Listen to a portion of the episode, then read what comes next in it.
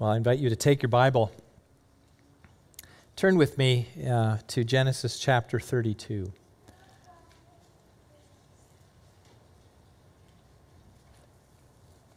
There are Bibles in the room. I don't know what page it's on. Pretty close to the beginning, though, so shouldn't be too hard. Genesis chapter 32. The whole chapter is our text for this morning.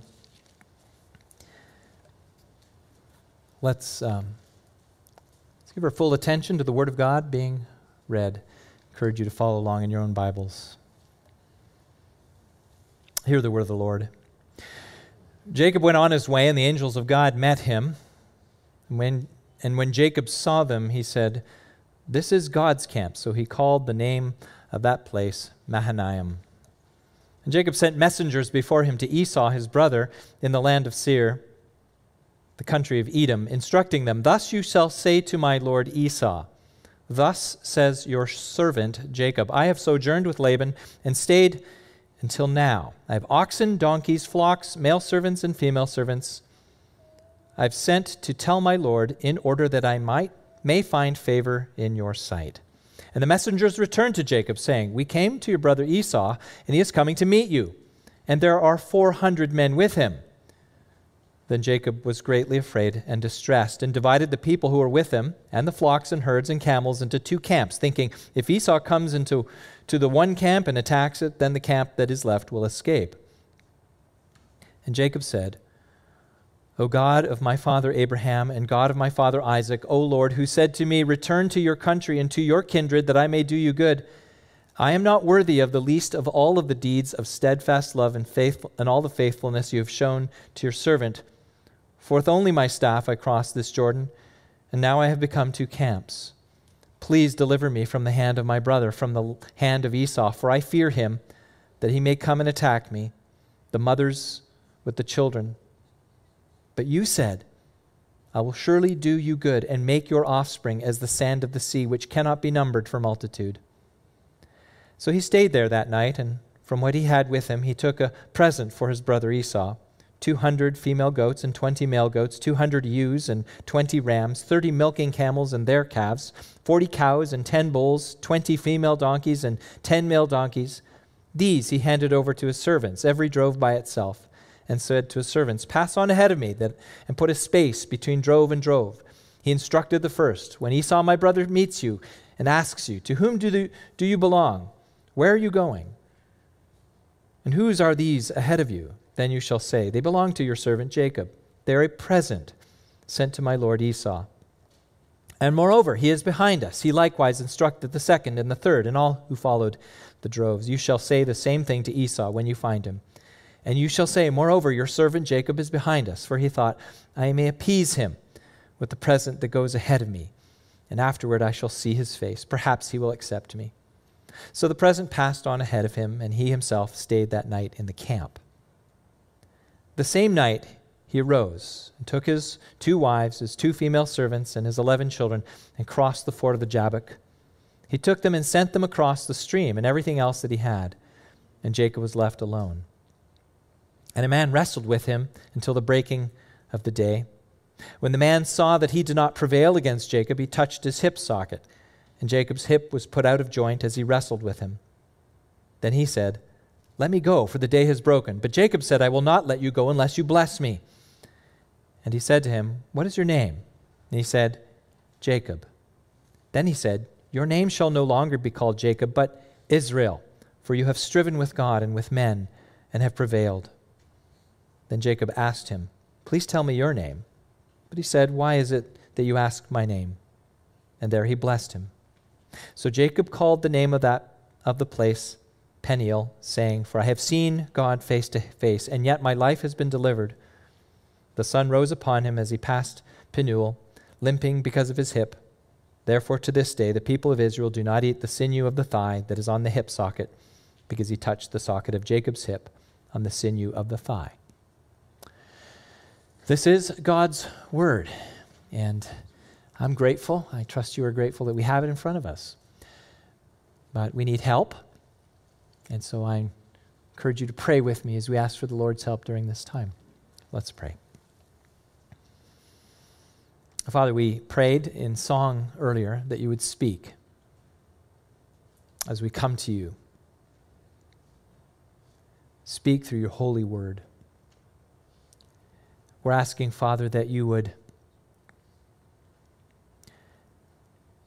that you would teach us what we do not know, that you would give us what we do not have, and Father, that you would make us what we are not yet, but what you want us to be, all through your word.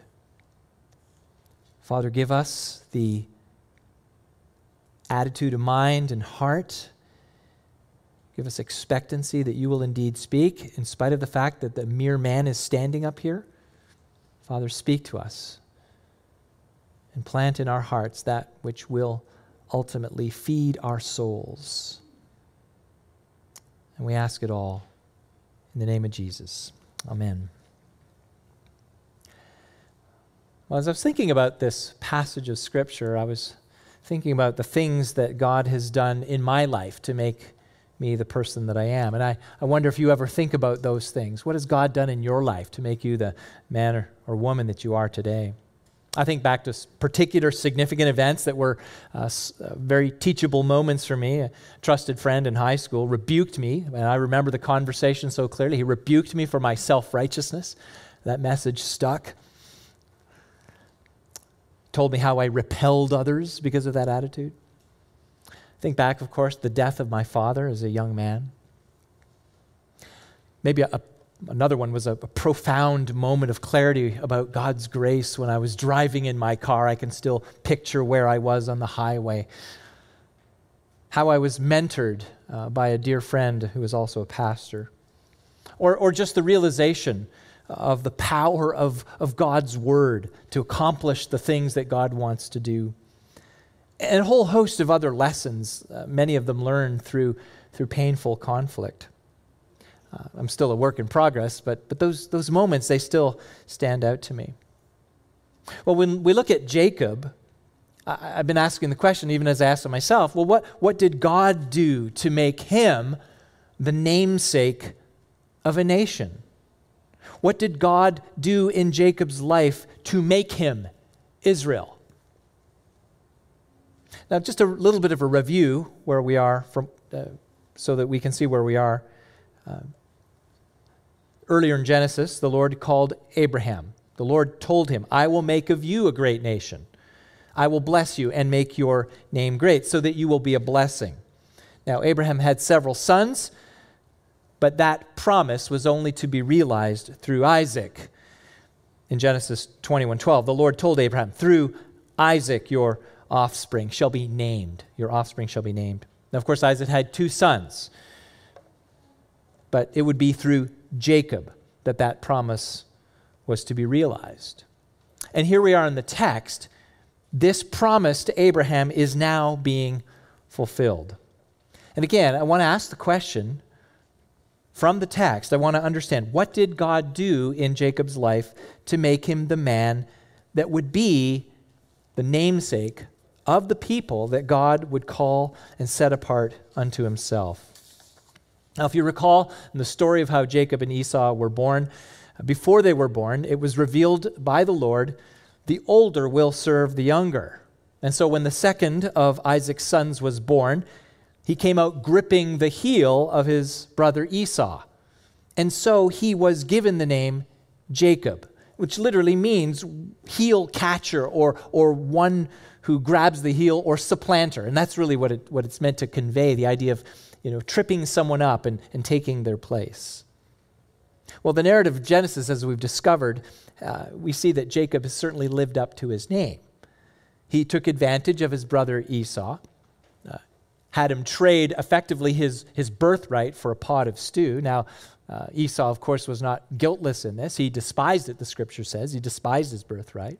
But later, through deception on Jacob's part, Jacob tricked his father Isaac into into believing that he was indeed Esau so that he would gain his father's blessing. He effectively stole the blessing from his father. And where we are in the text, this was 20 years ago. So where we are now, this, these things happened 20 years earlier. And the last time that, that Jacob saw Esau is when Esau had effectively pledged to kill him because of his deceit. Now, there's a reason that Jacob left, of course, to protect his life. His father, Isaac, had sent him off to Haran to find a wife there. He did. He got two and two servants, maid servants, who also became wives. Now, Jacob is coming back to Canaan with his wives and his children. But he has not forgotten what he did to his brother. And more importantly, the Lord is not finished with Jacob either.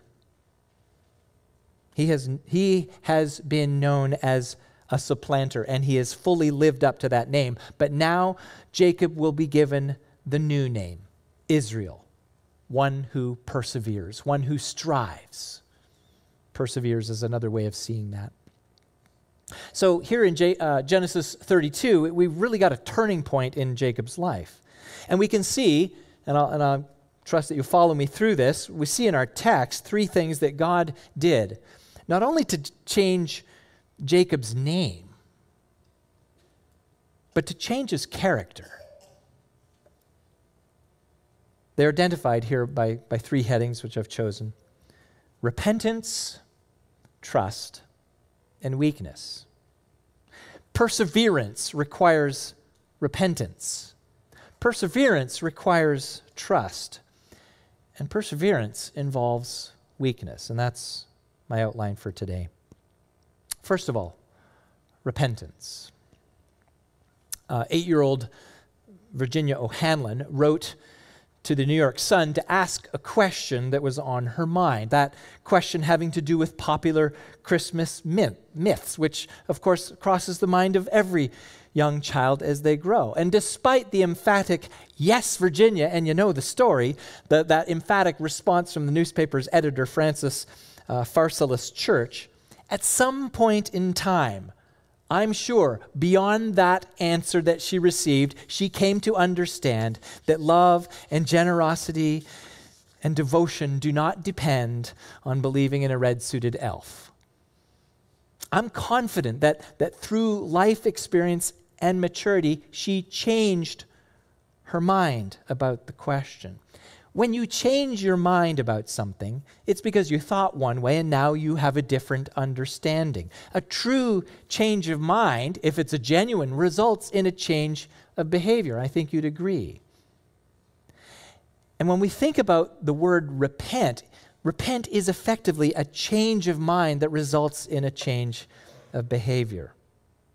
Now, often when we see that word repent in the Bible, it has to do with sin and changing one's mind about the direction of life. So, from rebellion against God to submission towards God, from unbelief towards faith.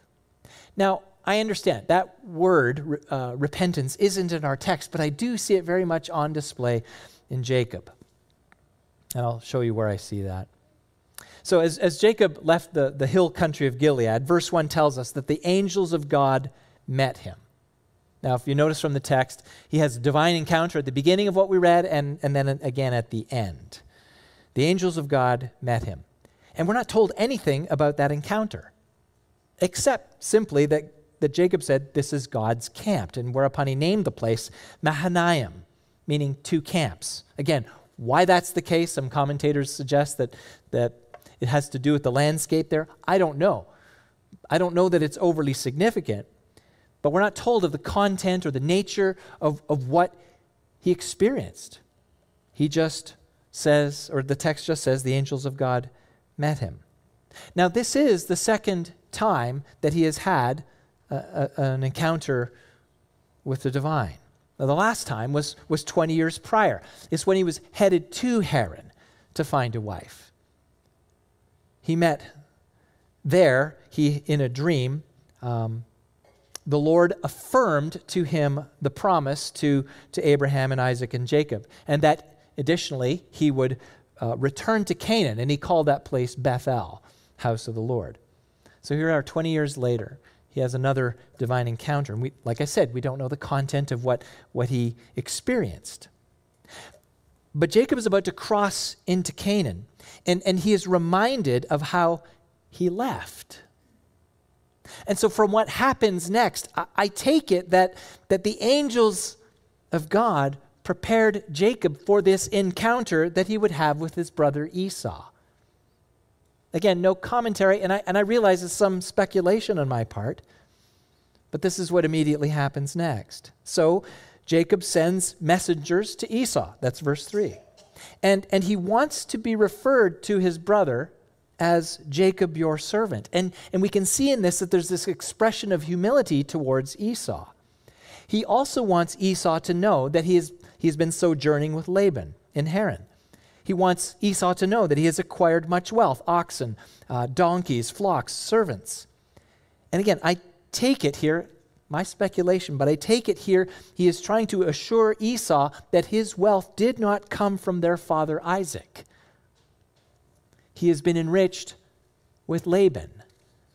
Remember what he stole from his brother. He stole the birthright. And now he's coming back, a wealthy man. And he's assuring Esau I got all this stuff with Laban. Again, that's my speculation, but I think it's germane to, to how he interacts here. And, and what Jacob seeks from his brothers to find favor. To find favor. And I take it that what he wants is forgiveness. Jacob wants restored fellowship. Now, now, what Jacob hears back from his servants, the report that he gets back uh, about Esau, alarms him. And I think it would alarm anyone he gets no particular response of his request to find favor. He just finds out Esau, verse 6, is coming to meet him, but not alone. He's coming with 400 men. Someone seeking restitution or agreeing to restitution, you would think, why do we need 400 men? And so he is seriously alarmed. It seems like a small army that is, that is ready to attack. And Jacob does what is, in his mind, practical. He, he divides his people and his flocks effectively into two camps. In the event that Esau does attack, at least half will be spared. Now, I've, I've, I've titled this section Repentance. And so here's where I see Jacob's repentance. He prays. This is verse 9 and 10. O God of my father Abraham and God of my father Isaac, O Lord, who said to me, Return to your country and to your kindred, that I may do you good. Verse 10 I am not worthy of the least of all of the deeds of steadfast love and all the faithfulness that you have shown to your servant. For with only my staff I crossed this Jordan, and now I have become two camps. Now, I'm reading between the lines, admittedly. I am not worthy. He is recognizing that it isn't the quality of his character that has led to what the Lord has entrusted to him and given to him. I crossed this river with just my staff. I had nothing, and now I am two camps. Again, reading between the lines somewhat, but to say to the Lord, I am not worthy, I believe it, it reveals a repentant heart. Note his prayer he initially appeals to God's promise God of my father, you said to me, Return to your country. He's, he's stating what the Lord had already told him.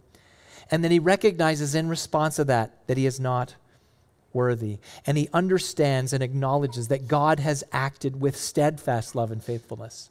Again, everything that he has experienced to this point, including all of the hardship, he recognizes that right through it, he is not worthy, and God has been good.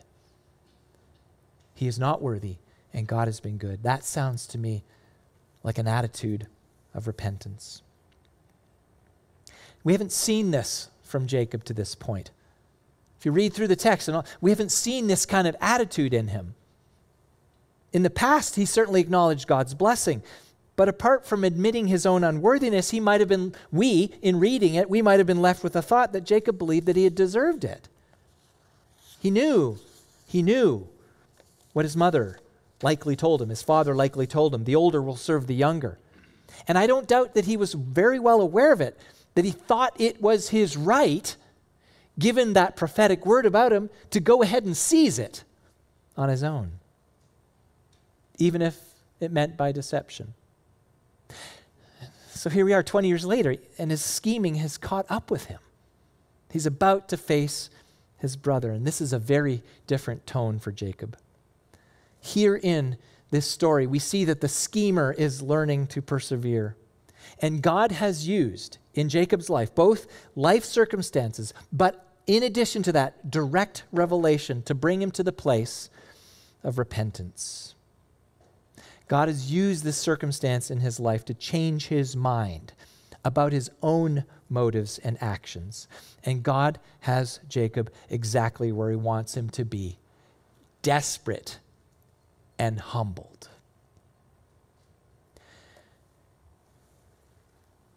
So here's where we get to the application.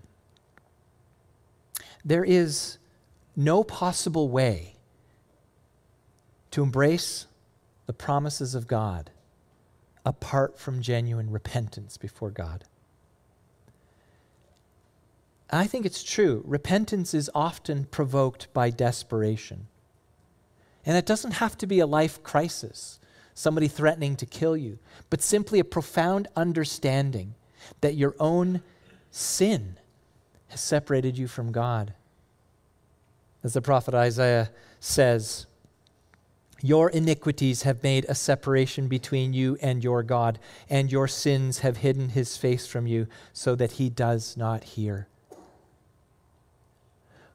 When you come to fully understand the weight of your sin, how sin has, has coursed its way through your veins, spiritually speaking, how there isn't a part of your life that is not touched somehow, some way by sin. And even if you present a, a, a, facade to the world of being put together, you know the evil thoughts that pass through your mind, some of which you delay on and cherish for a moment. Things that are loathsome to God. And friends, if you want to claim the promises of God, there's no way you can unless you fully understand your depravity and have a divinely given desire to turn away from it. And that requires humility, doesn't it? God holds out the offer of eternal life in Christ but you will not receive it. You cannot receive it unless you first acknowledge your unworthiness before the Lord. You cannot. This is something that I think sets apart the Christian faith from many other religions in the world. Many other religions, people in the faith, quotes, can look at each other and assess one another. Well, I seem to be doing better than that guy over there. True believers in Jesus look left and right, and they don't see themselves as any better. Because they know left and right is not the standard by which they'll be judged, but it is God who stands before us as judge. And in, in the face of Almighty God and His holiness and His awesome glory, the one who's truly repentant sees him or herself as small and worthy of hellfire. So you cannot embrace forgiveness in Christ unless you see what put the Son of God on the cross your own sin. You have to realize your own rebellion, your own idolatry, your own murderous thoughts and acts, your, your adulterous desires and deeds, your greed, your pride, your coveting, all of it, all of this stuff. All of that makes us guilty of a capital offense before Almighty God, deserving of eternal condemnation. And unless you have determined in your mind that you need a rescue from that, unless you feel desperate, that you need something divine, you cannot receive the gift of salvation. I know I'm hammering on this, but, but the Bible makes much of, of sin because it is much. Unless we see the, the, the profound depravity of sin, we do not see the glory of the gift of salvation in Christ. The Apostle Paul says, Do you not know that the unrighteous will not inherit the kingdom of God? Do not be deceived. Neither the sexually immoral, nor idolaters, nor adulterers, nor men who practice homosexuality, nor thieves, nor the greedy, nor drunkards, nor revilers, nor swindlers, that's Jacob, will inherit the kingdom of God. Unless you change your mind about your sin, unless you see it as truly vile before God, there is no hope for you. Jesus said in Luke 13, 15, I tell you, but unless you repent, you will all likewise perish. So, the question for us this morning have you repented of your sin before God? Have you repented? Have you changed your mind about it? That sin is not something to hold on to and cherish, but sin is something to leave behind. And that's not just a one time thing, brothers and sisters in Christ. If you've come to the Lord in repentance, that is good. But I would encourage you, that probably should be a daily expression. Repenting of your sin before God, at least as much as you know it. It's a hallmark of being a child of God. First John tells us that if you say you have no sin, you, you deceive yourself, and the truth isn't in you. But then he gives the hope. But if we confess our sins, he is faithful and just to forgive and cleanse from all unrighteousness. Repentance. Essential to persevering repentance. Secondly, trust. Now, why is it that you would trust anyone? I was thinking about this because I put the word as, as the heading and I, I see that Jacob's trusting God. But why would I trust anyone? Well, you trust someone based on their character, right? They've proven faithful in the past and you can put their, your trust in them. Um, I recently hired a uh, contractor to do some work in the house. And uh, before I pulled the trigger and sent the deposit, I said to Kath, I said, Well, you know, she just gave me the name. I said, well, how do I know after I'm sending this money to this person I've never met that they'll actually show up on the date that they said they'd do the work? And she showed me all of the reviews and the, the shining uh, accolades for, for this person. I thought, okay. So I sent money. You trust based on past experience or the experience of others or promises made. Jacob showed his trust in the Lord. He had a change of mind, and now he understands that he is unworthy because all that God has done for him. And he remembers Esau. He remembers that Esau was bent on destroying him, and he didn't get a good report from his servants about Esau's intentions. And now he's coming with 400 men. And what does, what does Jacob do? He prays, which is an expression of his trust. He knows the one who he needs to go to. Verses 11 and 12. Please, he prays, please deliver me from the hand of my brother, from the hand of Esau, for I fear him. He's honest that he may come and attack me, the mothers with the children. And again, he comes back to the, the promise. But you said, I will surely do you good and make your offspring as the sand of the sea, which cannot be numbered for multitude. See, Jacob gets it.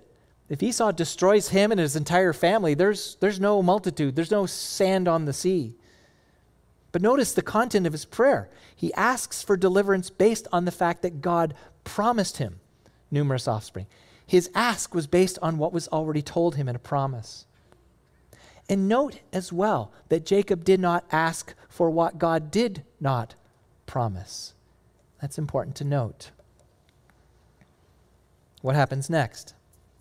Well, Jacob sets aside this present for Esau, verses 13 to 15. 200 female goats, 20 male goats, 200 ewes, 20 rams, 30 milking camels and their calves, 40 cows, 10 bulls, 20 female donkeys, 10 male donkeys. If you're trying to do the math as we move along, that's at least 580 animals or more if milking camels have more than one calf.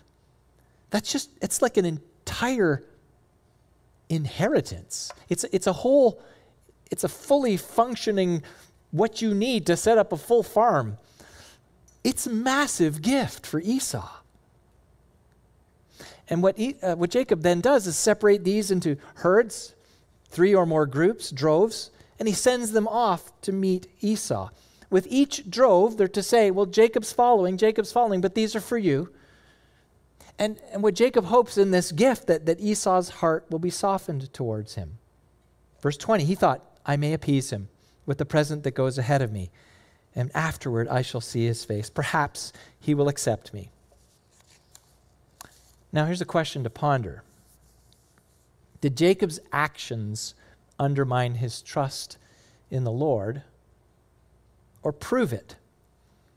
I had to spend some time with this because some people smarter than me, um, commentators, they're critical of, of Jacob, suggesting that he is not trusting God, but rather continuing in his scheming ways. But I just see it another way. Appeasing Esau's anger is not sin. And Esau's anger at Jacob was absolutely justified. He cheated him. Now, yes, the Lord said that he would, the older would serve the younger, but that did not excuse Jacob from the deception against his father, cheating his brother out of the blessing. The Lord would be the one to remove the blessing from Esau, not Jacob. So Esau's anger is justified.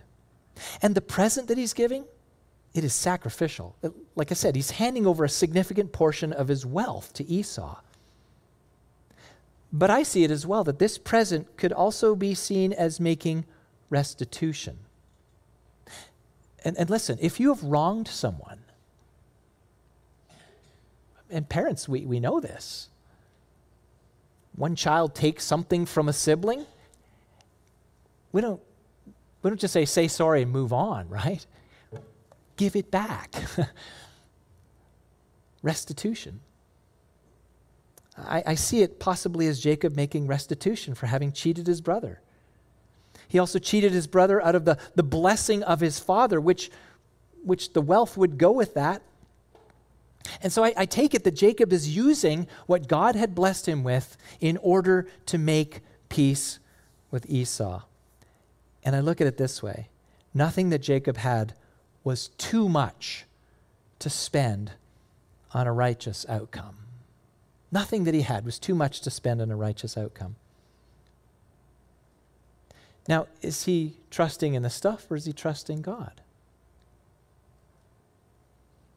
I think he's trusting God, but using stuff and taking action in keeping with trusting God. So, so here's the application for us as believers today we must trust God for what we cannot do. And we must trust God for what He has called us to do. We trust God for what we cannot do, and we trust God for what He has called us to do. Here's what I mean to have eternal life, to be saved, you must trust God. There isn't anything you can do in that regard. You can't save yourself. Only Christ's death can atone for your sin right? You have to believe the good news that that has been done for you. Believe that Jesus, the Son of God, rose from the grave on the third day to give you life. That's Romans 1 16, 17. Now, if you have trusted in Christ, you belong to the Lord. And the Bible says you're called to reflect the character of God. You're called to be holy. So that's not a passive thing. Be holy do things in keeping with holiness. That's going to show in terms of external action, is it not? So we're trusting God to do what we're called to do. And, and the Bible is clear. We read through the New Testament. Uh, make every effort to live in obedience to God's word. If you were in the Bible class this morning, Sunday school, Phil taught, and he covered 1 Peter 3. Make every effort to add. And he, he lists some virtues that are kind of match up with Galatians 5 22 and 23, right? Fruit of the Spirit love, joy, peace, patience, kindness, gentleness, goodness, faith, meekness, self control, all of those things. Peter's saying, make every effort. Live this way. You must actively and purposefully seek to do what is right and holy. You must actively and purposefully seek to avoid temptation so as not to sin. The Apostle Paul told Timothy, flee youthful passions and pursue righteousness, faith, love, and peace. Flee youthful passions. Pursue. Now, you can't change your own heart, but you can attend to the Word of God. You can listen to it preached and taught. You can read and study it because it is living and active. It will change you. See, you do what you're called to do, God does only what He can do. And, and you and I are not always motivated to love and good works, but you can gather with God's people like this to be stirred up to love and good works. Hebrews 10 23 to 25. I already said that it is futile to trust God for something that He has not promised. That may be, that may be a little bit harsh. We ask God for lots of things, things that His Word clearly is silent about. But if we hold God to a standard of trustworthiness, if we've imposed upon Him something that He has clearly not promised, then our expectations are unreasonable. And perhaps you know someone, and maybe you've been in this place in your life, having given up on God because you've suffered loss or prof- experienced a profound tragedy. And as tragic as those circumstances are, God, we lost our baby. How can I trust you? As tragic as that circumstance is, how more tragic it, it is when somebody turns away from the Lord because they didn't get what they wanted. But what you are promised is not a stress free, tragedy free life, but what you are promised if you are in Christ today is that after you're in the grave, at some point in time, the Lord Jesus will return and reanimate you with a glorified body, and you will live with him forever. Hold on to that promise. Jacob didn't have a stress free life, and God never promised one. So, trust God for what you cannot do, and trust God for what He has called you to do. Believe and act according to those beliefs. That's what Jacob did, and that's how you persevere in the faith. Well, third, my third heading is weakness. Weakness. I'm approaching 60. I don't like that number, but it's a reality. Um, it's a fact of life. Uh, we get older, we can't do some of the things we used to do. I can't run as fast as I used to. I find now that when playing hockey, my mind believes that my hands and feet can do things that they can no longer do. But I still put myself in that situation. It's just the reality and you know this, even for somebody who's young, you know, graduated high school, maybe you're on the football team, if you're not working at it, you can't throw that ball like you used to. You can't run down the field like you used to. That instrument you played in high school, if you're not practicing, you can't do it like you used to. Now, we get it. Our, our, our, capacities diminish over time, but some people experience sudden and profound loss of ability. Right? And those circumstances can be radically life changing. The amputation of a limb, the sudden loss of sight, a debilitating pain that never leaves you. Well, we see in our story that Jacob acquired a limp. But it was in weakness that he, that he found that he was indeed blessed. The two are very much connected. Verses 22 to 32 is a very unusual section of the scripture. So, Jacob, again to recap, Jacob sent his entire family across uh, what is called the ford of Jabbok. That's just a stream that, that flows northwest. So, uh, Jacob's coming from the, from the east and from the north in a direction, and so he has to cross this, this stream. That stream, by the way, empties into the Jordan if you're interested. You look in your Bible map. Anyway, it's there. So he's almost at, at Canaan. It's there that this man wrestles with Jacob until the breaking of day. A man wrestled, is what this, the text says. So, who, who is this man that wrestled with Jacob all night long? Now, we don't get his name, even though Jacob asked. But after the ordeal, Jacob named that place, and it's significant. Peniel, because I have seen, because, uh, sorry, because I have seen God face to face, and yet my life has been delivered. So I take it here that this is this man is either an angel or a pre-incarnate manifestation of Christ. Uh, technical term would be a Christophany.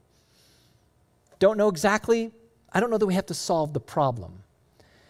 But what is important is what happened in that encounter. Jacob wrestled all night. And the text tells us that, that this man was finding that he could not prevail against Jacob. And, and I simply take it that's perhaps some anthropomorphic language to understand that this thing went on a long time. A divine power could easily have, you know, subdued Jacob. But whatever, if that's Christ or an angel, he allowed Jacob to wrestle all night long. And that at the end of it all, touched his hip and put it out of joint. And at daybreak, Jacob was hanging on. He's hanging on. And the man told Jacob to let go. But Jacob refused, demanding that he be blessed. And here's where Jacob receives this new name Israel. And he's told why. Asks him, What is your name? He's Jacob. Your name shall no longer be Jacob, but Israel. Why? Verse 28 You have striven with God and men and have prevailed. So, what does that mean? I think to this point in his life, Jacob had trusted in his own abilities. We can see that. He had taken advantage of others through his own cleverness and scheming and pushing and fighting. Not only that, knowing that he was the one through whom God would establish a nation, he fought to seize by his own means that which God had promised. So I think Jacob's wrestling match with God was indicative of his entire life. He'd been wrestling all his life, and the Lord humbled him right there. And you see what happens after the, the affliction. Jacob wanted a blessing. And I take it that the two very much go together. Jacob's blessing was tied to his affliction, to his weakness. And now his physical weakness would be a constant reminder, a constant physical reminder of that which he had already confessed to the Lord back in verse 10 I am not worthy. Jacob, the grabber, became Israel the one who perseveres. And for future generations, the nation of Israel needed to remember how they came to be and how they would persevere in weakness. They would persevere in weakness, not by thinking that they were strong or powerful or great, but acknowledging before God that they were weak and small. Indeed, the way that they were called out after they became a nation and had been sojourning in, in Egypt some 400 plus years. Moses brings them out into the wilderness, and, and there the Lord tells them, It is not because you were more in number than any other people that the Lord set his love on you and chose you, for you are the fewest of all peoples. It is because the Lord loves you and is keeping the oath he swore to your fathers. Don't look at yourself and say, God chose us because we're great. No. God chose us because he set his love on us. But in fact, if we look at ourselves, we're kind of small and insignificant, weak. And the lesson for us, brothers and sisters in Christ, is that we do not endure. We don't persevere apart from knowing that we are weak before God. We will not persevere by posturing before God. This, the, the, Apostle Paul, writing about the, the constant rebelling of the Israelites in the wilderness wandering, Paul, he, he, he warned the Corinthian believers. He said this 1 Corinthians 10 12. Let anyone who thinks that he stands take heed lest he fall. You think you're better than the Israelites? Take heed that he stand lest he fall. And think of the Apostle Paul's own life, this, this intellectual giant, raised, uh, sorry, taught at the feet of Gamaliel. He received a, a, the Harvard education of his day, if you could call it that, in the law. An intellectual giant.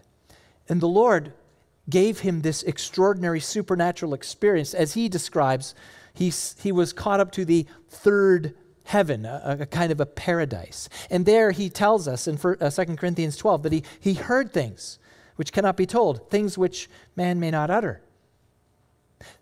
And he, by his own testimony, Paul says that, that that experience was so glorious, but with it there was a risk.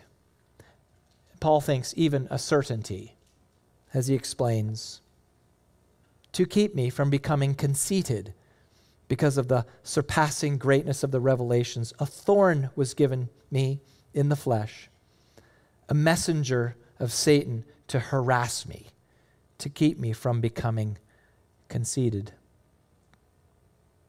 See, God blessed the Apostle Paul in a way that he didn't want. In fact, the text tells us in 2 Corinthians that he prayed three times. Not just asked, but he pleaded with God three times, thinking that this, this thorn in the flesh would be so debilitating that it would Im- impede his ministry. And here's the blessing. Here's the good thing that the Apostle Paul received. Here's what the Lord told him 2 Corinthians 12, 9 and 10. My grace is sufficient for you, it's everything you need. For my power is made perfect in weakness. Therefore, I will boast all the more gladly, Paul says, of my weaknesses, so that the power of Christ may rest upon me. For the sake of Christ, then, I am content with weaknesses, insults, hardship, persecutions, and calamities. When I am weak, then I am strong. When I am weak, then I am strong. That's so opposite of the thing that we think about, isn't it? When I feel strong, I'm strong. When I put forward a, a, confident bravado, then I'm strong. When I get the right training, then I'm strong. When I work out, then I'm strong. When I get a Class A education, then I'm strong. No. And this isn't against training and, and education, but the point here is to do what God wants us to do. It is not accomplished in our own strength it is accomplished ultimately in recognizing our weakness. So maybe, maybe you are extraordinarily gifted today. Maybe the Lord has given you an abundance of resources and abilities. You know what this is like. You know the temptation. I'm not accusing anyone, but you know the temptation as you walk through a crowd of people. You know perhaps that you've got some abilities and you see that person who has far less than you. Don't don't think that you are better. Don't become puffed up or conceited. And just because we have an extraordinary spiritual moment or some sort of mountaintop experience, what did the Israelites have? They watched the Red Sea divide. They walked over on dry land. They looked back and they see the Egyptians drowning. And then there's on the other side, this, this pillar of cloud and fire travels around with them. Then they get to Mount Sinai. They hear the voice of God thundering from the fiery mountain on the top, and they're terrified.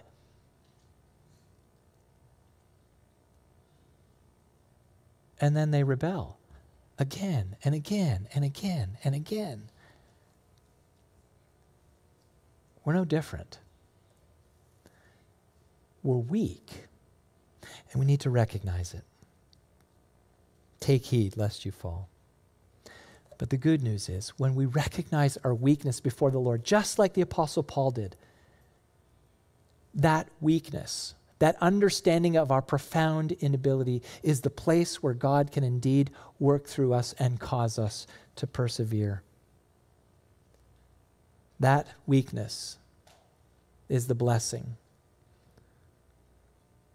because it ultimately reveals the power of Christ through you. Well, to become someone who is fit for the kingdom of God and perseveres, God is going to bring you to the place of repentance for your own sin. And if you have not repented of your sin, if you've not turned away from that sin, uh, apart from that, there's no way to embrace the promise of forgiveness in Christ. The other side of that coin is trust.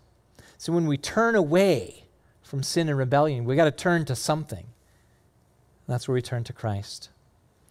Trust his promise. Trust God for what you cannot do, and trust God for what he has called you to do.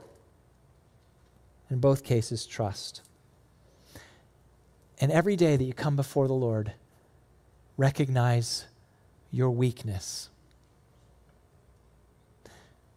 and ask God that the power of Christ might be revealed through you.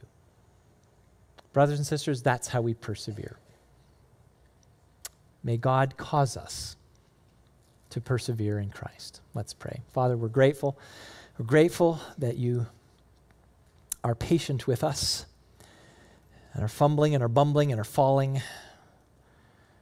Lord, we recognize that all that we have is, is not because we're worthy The salvation that we have in your Son is not because we're deserving, but is all of your goodness and grace. So, God, teach us. Teach us to see ourselves rightly as you see us, ever dependent upon the sacrifice of your Son in our place, ever dependent on your power every single day to walk in the newness of life that you've given to us, and recognizing, Father, that we don't have what it takes, that only by your power that we endure. So we pray by your grace, keep us, cause us to persevere, that Christ himself may be glorified. And we pray it in his name. Amen.